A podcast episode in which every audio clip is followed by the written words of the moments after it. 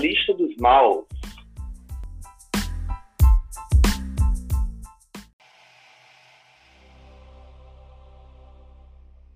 Olá, querido ouvinte! Você está sintonizado na Lista dos Maus, o podcast que veio estragar seus ídolos. E hoje, hoje é um dia especial. Não é dia das crianças, não é dia do idoso ou dia dos professores, essas datas que a gente gosta de comemorar, mas é um dia que a gente vai tratar, a gente vai tratar um, um, uma série de livros que nunca teve uma adaptação cinematográfica, uma coisa perdida, rapaz. Fico esperando ver como é que vai ser isso na tela e nunca aconteceu. E como temos que começar com uma frase de efeito para deixar essa taxa de retenção nos trinks, eu diria que quem eu defendo foi roubado, extremamente roubado. À minha direita, esquerda ou elipticamente falando, nós temos Douglas Pires. Glória a Deus. Glória a Deus, meu irmão. E o Deus que eu tô falando é o Deus vermelho, é o Deus da luz. é o único Deus que você precisa.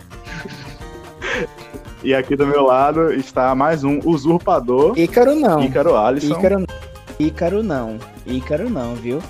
A partir deste momento, você está a falar com Mocho Ferreira. Primeiro de seu nome, o queimado, porque sim, sou. O atormentado, rei dos povos vazianos que comem churros na praça, protetor da mata de Brenan, reizinho sensato, porque sim, destruidor de caixinhas, pai de pet e senhor de si. É, quer dizer, essa parte nem tanto. E claro, o defensor da verdadeira rainha dos sete reinos, Daniela Targaryen. Aqui à minha frente eu tenho nosso querido Márcio Duarte. Boa, bom dia, boa tarde, boa noite. Meu nome é Márcio. Eu só gostaria de dizer que eu tô aqui para defender o rei mais bonito de Westeros, o homem que você vê e seja homem ou mulher, você vai ficar todo molhado.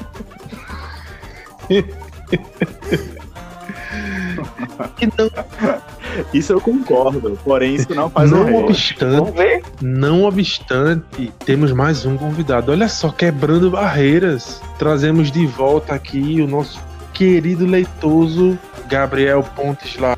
Oi, gente, eu aqui de volta para defender o único rei possível entre todos. O único legítimo, aquele que honra a sua casa, a sua verdadeira casa, a casa barata. Uhum. E aqui eu, eu venho para acabar com essas fofoquinhas, esses boatos insanos contra o meu querido rei, o aquele que nunca negou seus temperamentos fortes, mas que sempre honrou os sete reinos. Olha, eu só vou dizer uma coisa para você, que é o barato que sai caro, viu? Encontramos vocês nos recadinhos.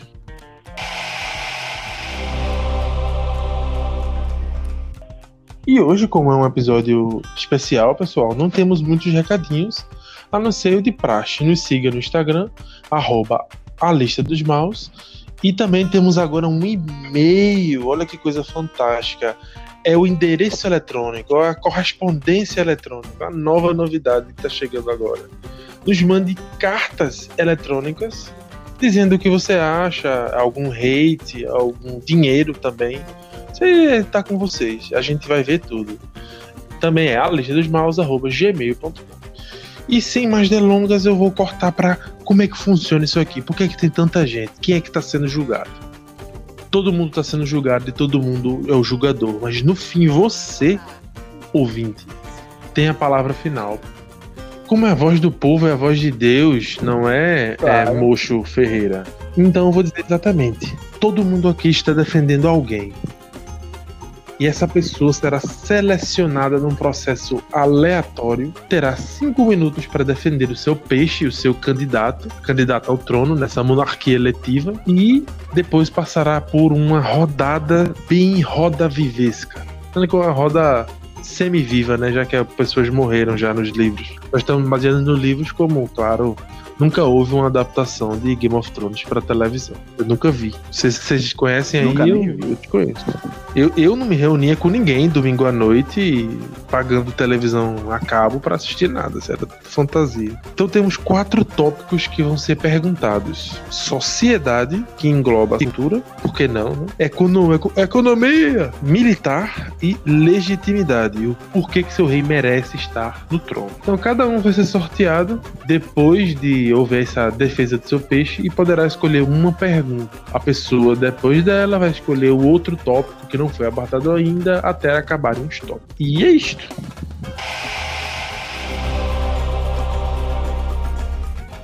Vamos arrochar o novo. Aí.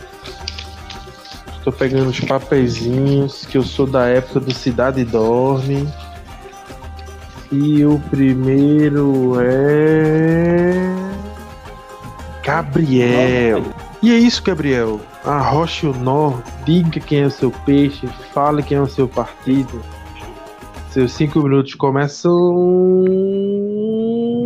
Pois Agora. I am the king. Any man who must say, I am the king, is no true king. Obrigado, Danton.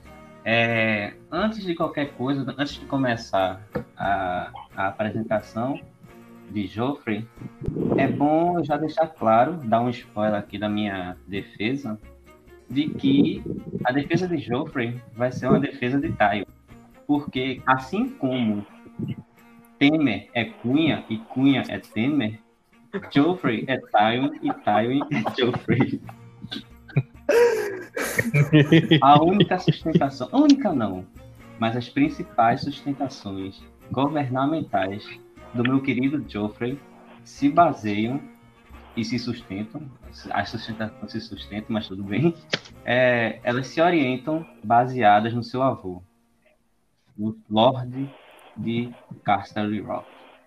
Mas antes de começar a falar sobre Tywin, eu vou fazer algumas considerações sobre Joffrey. A primeira e a principal, óbvio, é que ele de fato é o legítimo herdeiro do rei Robert, com é, a rainha Cersei, o, o- o filho de Robert com a rainha Cersei, ao lado de Myrcella e de Tommen.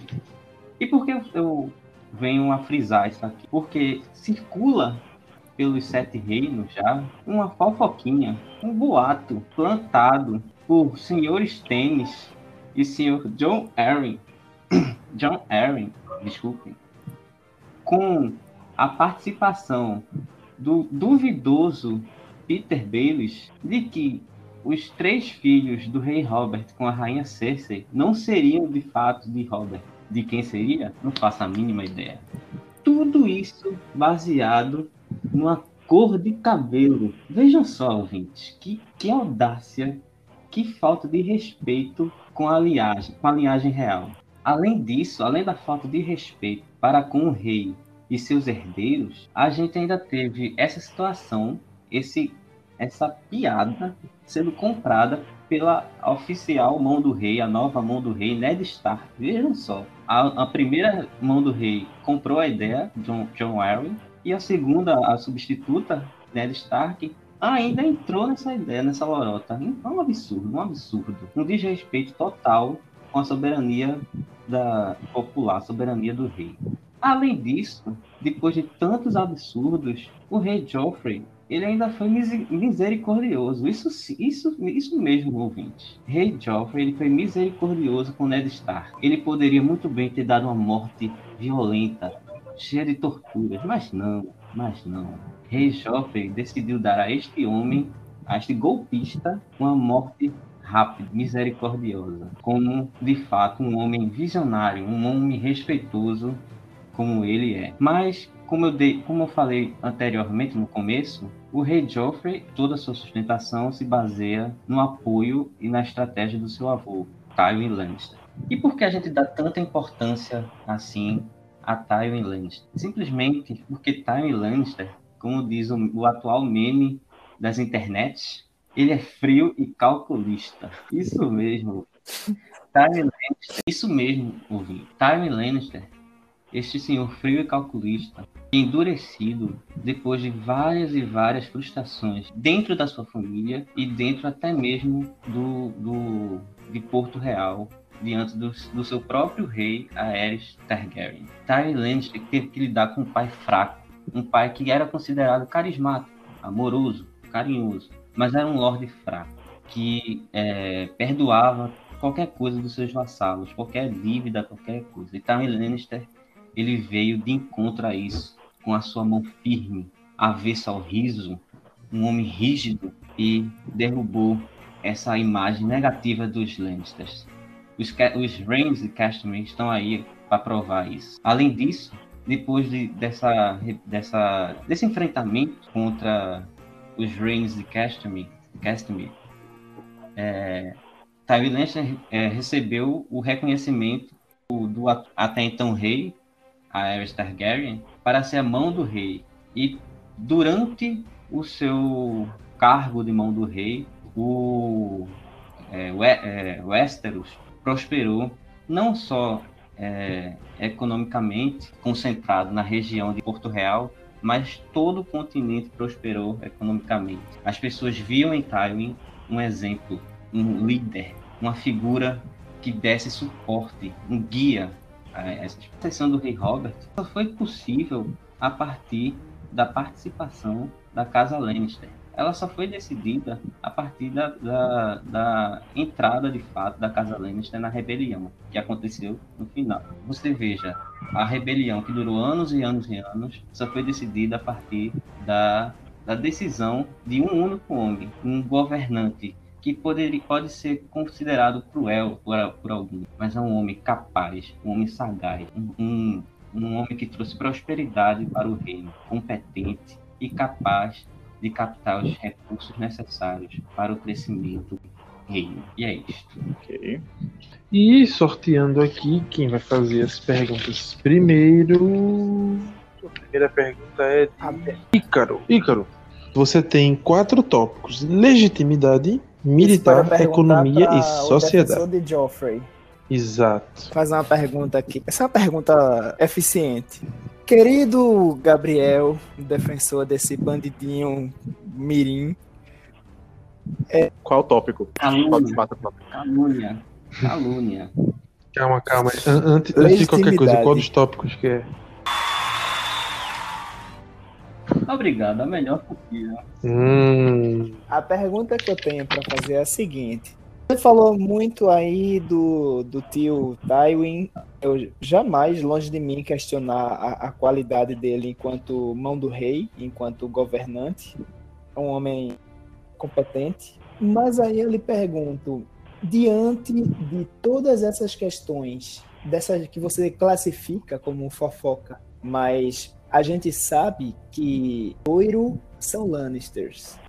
Qual legitimidade de Joffrey de sangue e em termos de qualidade de governança para o reino, visto que você passou aí pelo menos três ou quatro quintos do seu tempo falando sobre o velho Tywin, que é capaz, mas que está os dias de vida se não for morto em breve.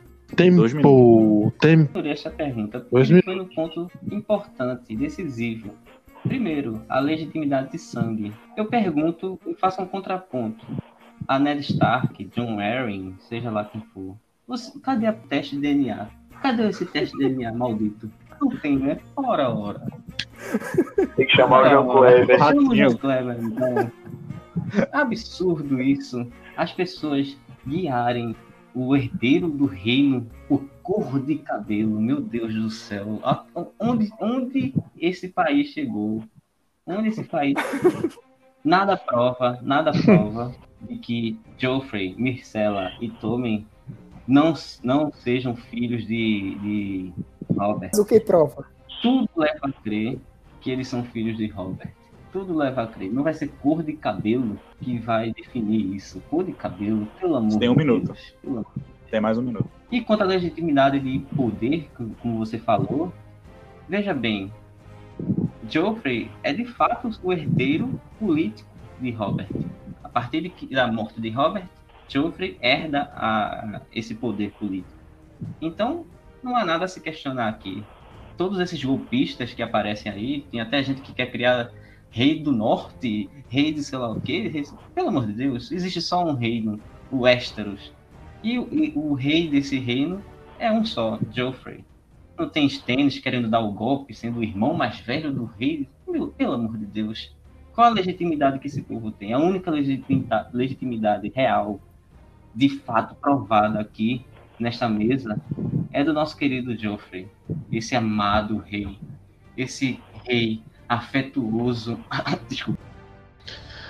A próxima pergunta vai para Márcio Duarte.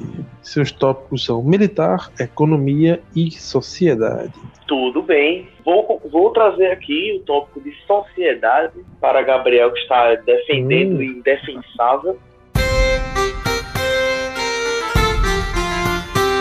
E gostaria de, primeiro, não Mais entrar nem no mérito da discussão. Eu não vou entrar na discussão sobre a cor do cabelo, porque eu, porque eu escutei esse rumor nos corredores, mas eu ignorei. Mas eu quero saber o que socialmente o seu rei irá trazer para Westeros, visto que é um garoto, não consegue controlar seus ímpetos de assassinato e simplesmente trata o próprio povo como lixo. Então, eu gostaria de saber o que culturalmente ele pode trazer, além de bolo de pombo, que ele mesmo come e passa mal.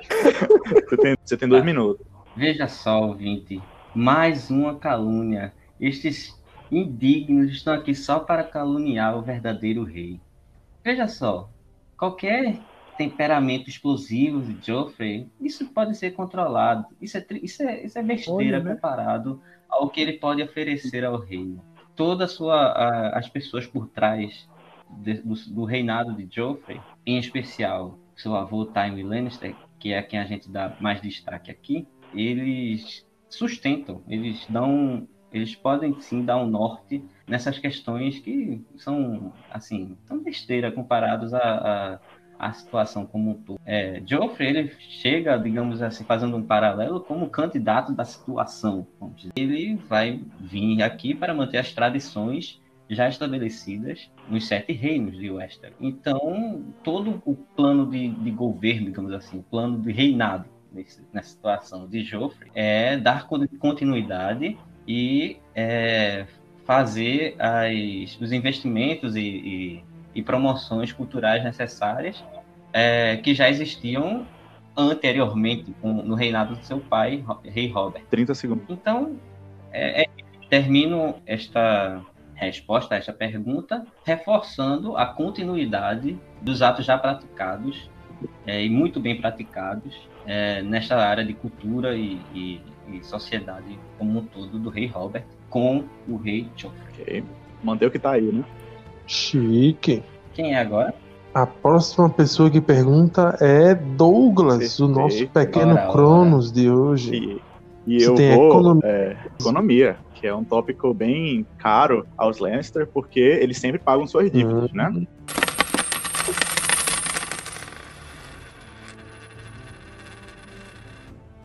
E a pergunta que eu vou fazer é: sabendo que está escrito em Vice and Fire que, por ter sido minerado por milhares de anos, os minérios de Castle Rock estão apenas nas partes mais inacessíveis da mina, ou seja, lá no final, né, tá lá embaixo, como é que o rei bastardo, né, o rei que é produto de incesto, temos que lembrar, pessoal, Mais uma. Afinal- Afinal, o avô era casado com a prima, Joanna Lannister. E como é que ele pretende lidar com as dívidas, né? In- Incalculáveis por causa dos in- inúmeros justas e festivais que o rei anterior fazia. Lembrando, pessoal, que isso não é um problema para o meu candidato, porque ele tem contatos com o Banco do Browser, né? Então você tem dois minutos para responder.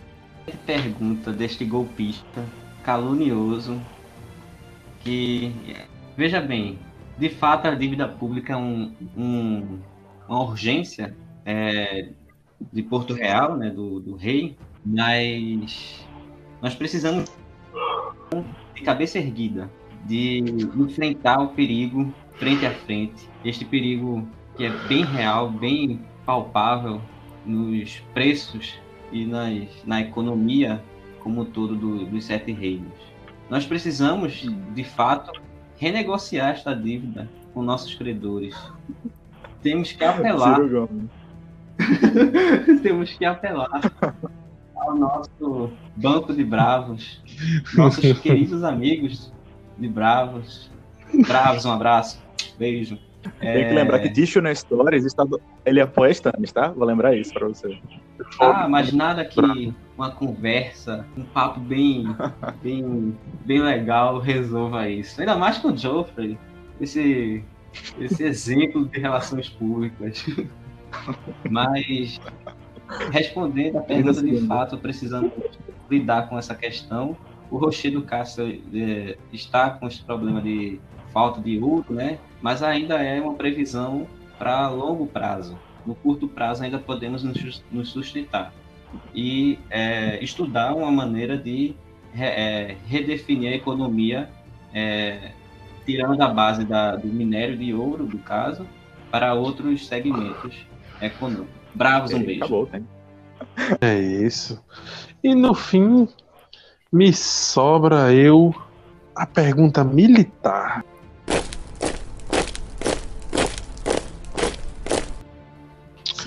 Então, assim, me sobrando a questão militar, eu só vou fazer uma, uma pergunta para você. E falando sobre essa questão militar, eu já pergunto logo: como é que este fedelho, cheirando a leite com pera, bebendo ovo maltino, fedendo a, a, leite de rosas, covarde porque não ficou junto com seu exército, não banhou sua espada em sangue, uma espada novíssima que o avô dele deu para ele, foi embora, deixou o tio anão, perdeu o nariz na Batalha da Água Negra como é que uma pessoa que, que é covarde desse jeito, arrogante desse jeito, que para quer matar a gente dentro do, do castelo ele mata, mas do lado de fora quando é preciso não. Como é que essa pessoa vai ser comandante militar? Como é que essa pessoa vai defender a cidade? Esquece o avô. Eu quero Veja saber só, do minutos. neto. Mais uma calúnia. Quatro calúnias de uma vez só. É muito, é muito absurdo. Você pediu para eu esquecer o avô, mas é impossível eu distanciar a imagem de Joker e Taren, especialmente na questão militar. Taren, com seu, sua referência, sua imagem referencial para todo o reino, ele consegue trazer é, alianças importantes de todos os fatores econômicos, políticos, especialmente militar.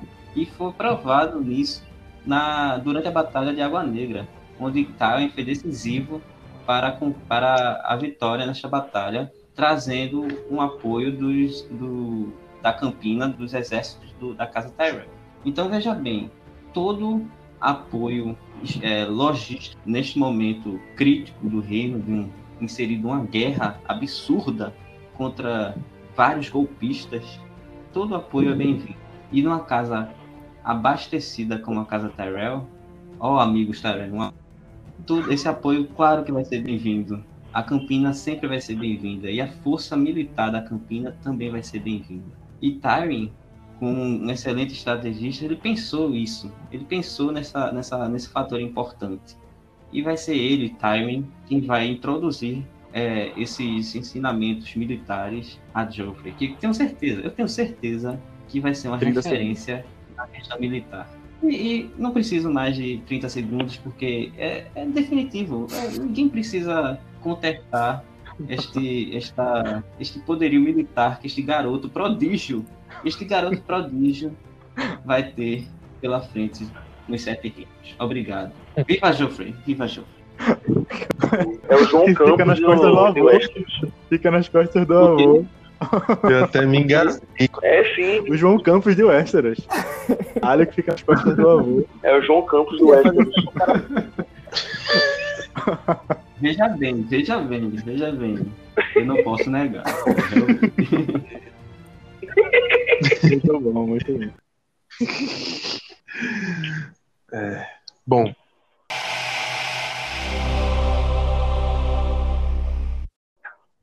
Continuando esta, esta venda de peixe, nós temos mais quatro nomes para sortear e o caído é. Douglas Pires. The Iron Throne is mine, by right. All those that deny that are my foes. Vou começar. momento. ok? Homem. Lá vai. Tenho seis minutos, seis minutos mais ou menos, né, para falar minhas coisas. Comecei. Primeira coisa, pessoal, que a gente tem que saber é que isso não é uma disputa que vale é. ser disputada. Eu estou disputando com crianças, literalmente só com crianças. O meu cliente disputa com uma menina estrangeira que usa roupa de bode e que fede e que toma água suja e fica com diarreia, com um cara que tinha era uma criança e herdou um castelo que fica, gasta muito mais tempo dele brincando, bastava, né? Muito mais tempo dele brincando e escolhendo roupas bonitas. Outro era o filho favorito do pai, mas só que os melhores e maiores conselhos da mãe não escutou e morreu por causa disso, spoiler no futuro. E outra criança psicopata que matava gatinhos grávidos quando, tava, quando era mais jovem e mostrava pro, pro pai. Eu tô falando, pessoal, eu tô falando de um homem que é honrado, de um homem que é humilde, de um homem que é bondoso e de um homem que é, acima de tudo, justo. Essas características dele são respaldadas pelas pessoas. E, acima de tudo, ele é um injustiçado. Ele é um injustiçado por amar demais. Amor incondicional pelo reino e por sua filha. Pessoal, Stannis, como a gente pode ver em Game of Thrones, capítulo 58, né, no primeiro livro, Eddard Stark, falando que Stannis é um homem justo, um homem duro e um homem com senso de justiça. Isso repete-se no capítulo 30 de Game of Thrones, de novo pelo Eddard. Tyrion fala isso dele. Ele, sua justiça e a sua honra são indisputáveis. Todo mundo tem Stannis nesse lugar. Ele é um cara muito humilde também, ao contrário do seu irmão, que é escandaloso, pavônico. Ele é um dos poucos nobres que se veste com quase nada, como a gente vê em Caitlyn, capítulo 31 de Clash of Kings. Ele se veste com roupas extremamente simples, com cores extremamente simples. Ele é muito bondoso também, pessoal. Quando essas crianças aí estavam arranjando problema, Stannis, quando era uma criança, pegou uma pequena águia e cuidou dela até ela ficar bem até ela ficar curada. Veja só, se uma lágrima solitária não corre pelo seu rosto depois disso. E acima de tudo, ele é justo. Se tem alguém justo, é ele. A gente tem que lembrar, ele arrancou os dedos do Davos numa coisa que para muita gente é visto como contraditório, mas é apenas a, ele é um, a encarnação máxima da justiça.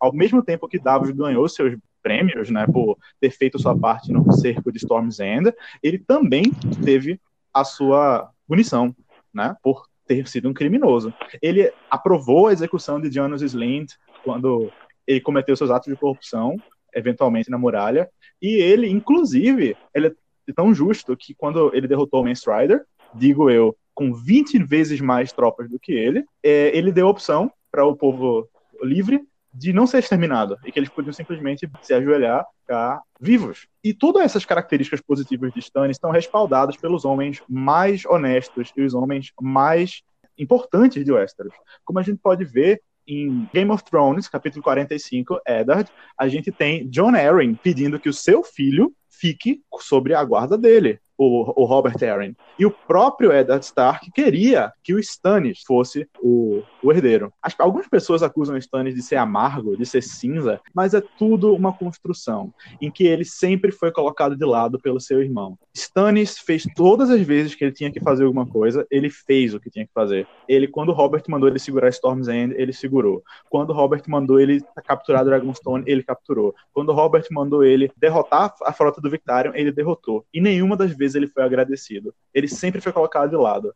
E isso foi construindo dentro dele uma personalidade em que ele estava se protegendo dessas coisas que vinham acontecer contra ele. Ele, que era a encarnação da justiça, foi a vida inteira injustiçado pelas suas partes. E a gente não pode nunca esquecer do amor incondicional que ele tem por sua filha, Shireen, que ele usou todos os fundos que ele conseguia, estava à disposição dele para tentar curar a sua doença, que era incurável para a época, e ele conseguiu estancar, né, a doença. Então, um homem que é bondoso, um homem que é respaldado pelos seus pares, um homem que é justo, acima de tudo, humilde e que está aí para mudar. Ele é uma força progressista, a verdade é essa. A gente vai ver mais na frente de que ele é o único que está comprometido com mudar a, o estamento social que o Westeros está, está durante milhares e milhares de anos. Agora eu espero que os usurpadores aí façam esses ataques infundados contra o, um rei, um deus e um país.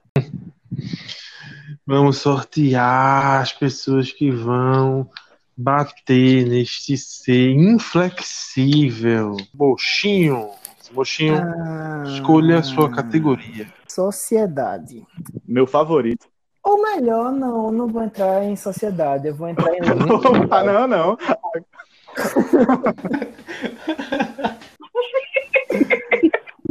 eu vou entrar em legitimidade. É... Meu favorito, parte 2.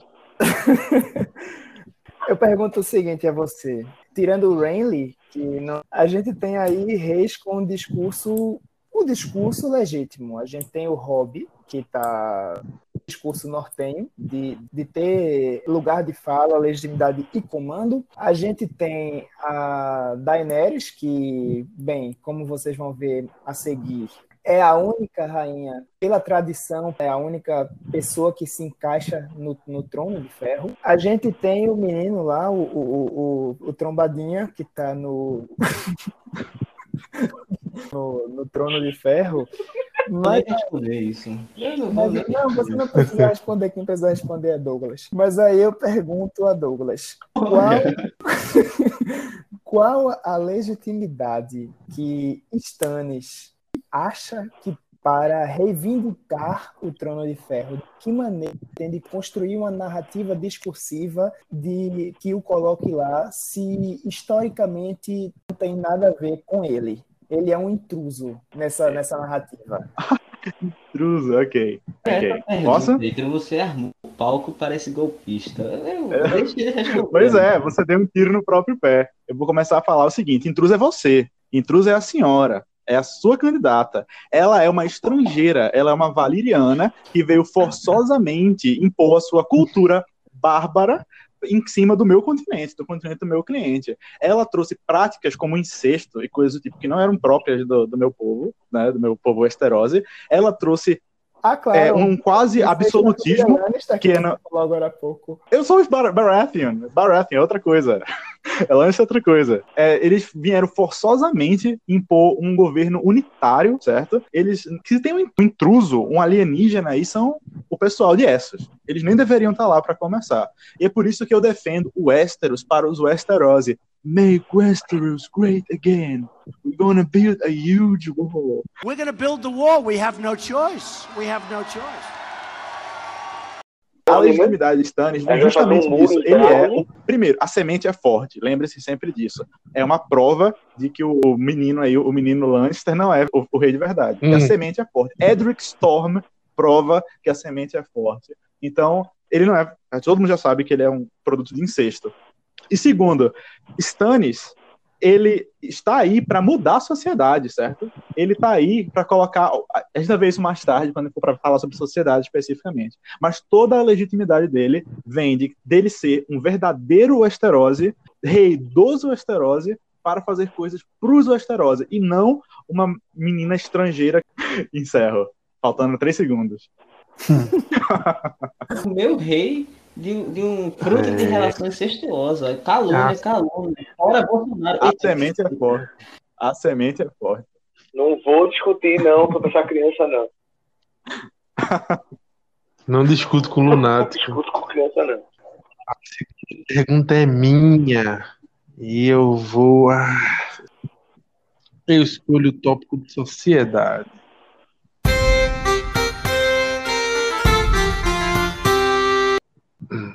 Partindo do pressuposto de que o Stannis ele é feito ferro, né? Ele vai quebrar em vez de envergar. Um líder completamente sem carismático, linha dura, que usa uma justiça de fronteira para julgar as pessoas, o que fazer com que todos os reis o odiassem, por isso que não o apoiaram, a não ser que tinha o seu jugo diretamente, ele seria inicialmente um péssimo rei de Westeros.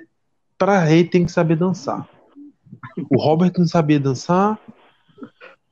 O Renly com certeza Sabe. saberia dançar, Sabe mas o meu candidato é que saberia dançar melhormente. Stannis, ele estava ali porque ele, que, ele queria o trono porque era seria seria dele. O trono de ferro seria dele, mas não era. E não nunca foi e nunca será, meus amigos, porque ele é exatamente como um- uma árvore quebra, cai ao vento em vez de envergar-se. Ela prefere cair a conseguir resistir à fúria de um furacão. E ele, o Stannis é um condenado. Ele sempre foi um condenado. Então a minha pergunta vai ser: como é que você controla uma sociedade que é completamente volúpia e fluida, tendo você uma pessoa rígida, Posso começar? com uma justiça de fronteira Ótima pergunta. Eu gostei muito da sua pergunta. E é o seguinte: a primeira coisa que a gente tem que saber sobre Stannis é que Concordo. ele, ao contrário de todos os outros de vocês, ele tá aí para mudar os estamentos da sociedade, certo? A relação de Stannis com, com as minorias certo? E as minorias são os pobres, as mulheres e os Hum. bastardos, é única. Stannis deu glórias a um pobre, Davos Seaworth. Stannis co- e coloca ele como sua mão, né? Coisa inédita. Stannis já falou que se os meus, os meus lords ficarem contra mim e contra o que Davos, né? Porque só para ele ser pobre, é, ser deslegitimado, ele encontra novos lords para ele. Ele coloca mulheres, Melisandre, do lado dele, com poder total. Ele deu a chance de Jon Snow ser legitimizado como bastardo. Ele não liga. Stannis não liga para quem você é. Stannis, Stannis não liga para quem você é. Stannis liga para o que você consegue Foi fazer. Ele é extremamente meritocrático. E é o, é o que o Westeros está precisando. Está precisando de uma meritocracia.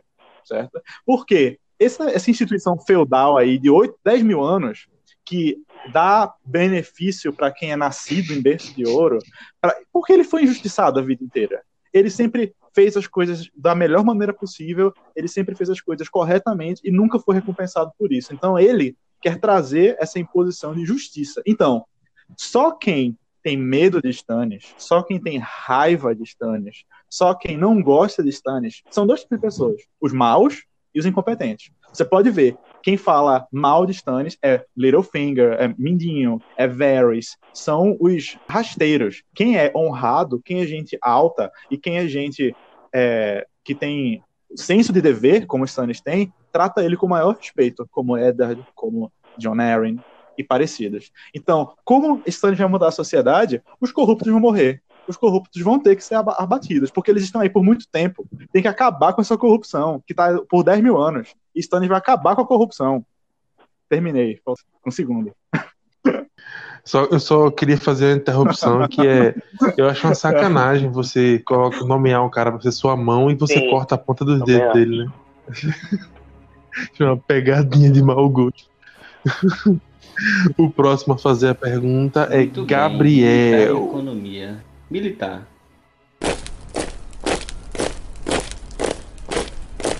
Erro. Cometeu um erro.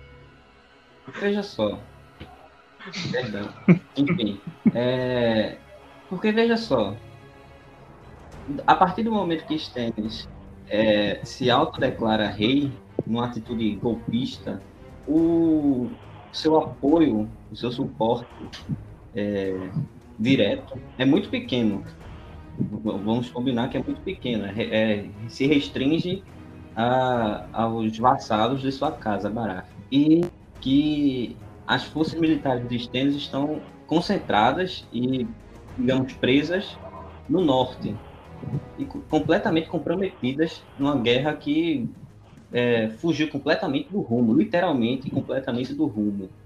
Que referência um cidadão como esse, que já é golpista e que está liderando de forma péssima seus homens ao leste indo ao norte, fugindo completamente do, do- da, da proposta inicial, como é que este homem vai ser referência militar e defensi- de, de defesa para os sete reinos?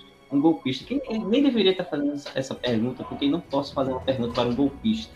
Mas, de qualquer forma, qual é a proposta que esse, esse Ok. Primeira coisa, quem é o rei que se importa? Quem é o rei que, quando as cartas É, foram mandadas para todo mundo chefe. para proteger, para proteger da ameaça do selvagem, foi o único que mandou tropas? É Stannis. Quem foi o rei que participou dos cercos de, Storm, de Storm's End e ficou anos lá, tendo que comer cachorro, cavalo, rato e até sapato? Foi Stannis. Quem foi que derrotou a frota do maior marinheiro e maior almirante de Westeros? Foi Stannis. Derrotou a, a Esquadra de Ferro. Quem foi que ganhou inúmeras batalhas? E é, de acordo com Tyrion Lannister, não sei o que eu tô falando, é Tyrion Lannister, que ele falou em Clash of Kings, capítulo 59, Tyrion, capítulo 13, falou que Stannis é o mais completo milita- é, comandante militar, marinheiro e guerreiro, que não tem nenhuma é, sede por batalha e comanda de tudo do longe. Que é Stannis.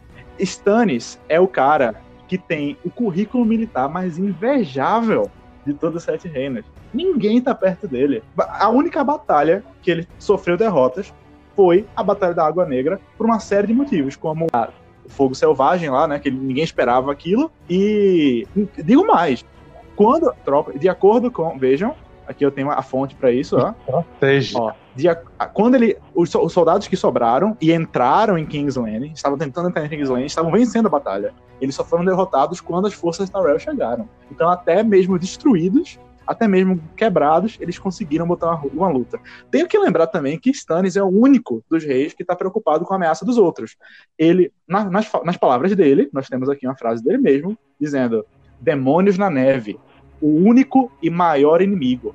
Fecha aspas ele sabe qual é o verdadeiro problema de Westeros. Ele mandou é, pegar Dragon Glass lá em Dragonstone, onde ele ficava, porque ele tá 100% ciente.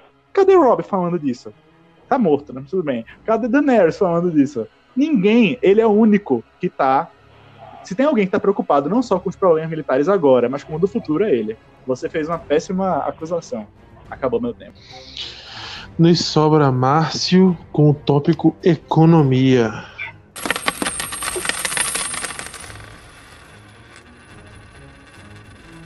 Boa Vamos sorte. lá, vamos lá. Foi muito bonito, achei muito bonito o discurso, muito argumenta, muito com muitos argumentos. É, você fala muito sobre como o seu Sim. candidato tem Davos próximo a ele, mas eu gostaria de lembrar que Davos é um banco, então quem oferecer mais leva, então a sua, a sua base econômica é, digamos, fraca.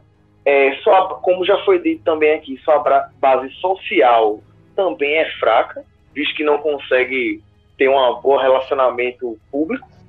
Então eu gostaria de saber que se sem o apoio do banco de Davos, como o seu rei se manteria economicamente e manteria o Westeros inteiro, visto que ele só conseguia manter aquela pequena ilhota. e se que lembrar uma coisa pra você. O banco de Bravos, ele não dá.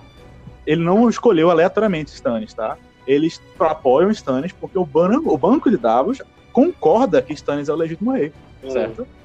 E a dívida do Estado público tá nas costas de Stannis. É ele que vai ter que pagar essa dívida. Eles numa Tishon Stories não foi falar com ninguém da casa Lannister.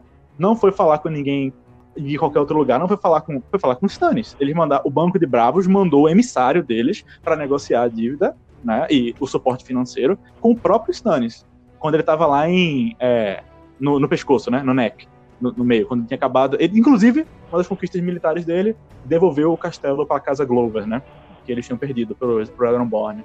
Então, o, o apoio financeiro do Banco de Bravos é inseparável de Stannis, porque eles apoiam o verdadeiro rei.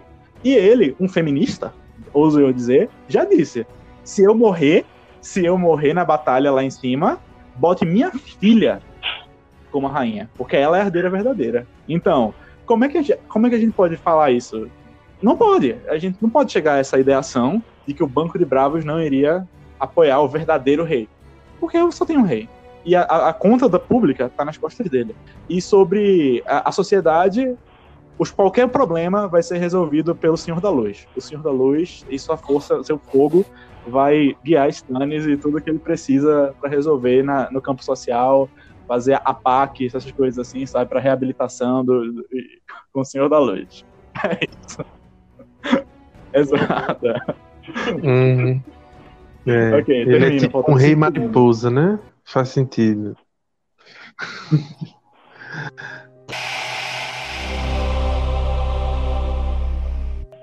Então, pessoal, esse foi o fim do primeiro episódio. Como ele ficou muito grande, é, a gente dividiu em dois. Então, você vai ver no seu feed um outro episódio.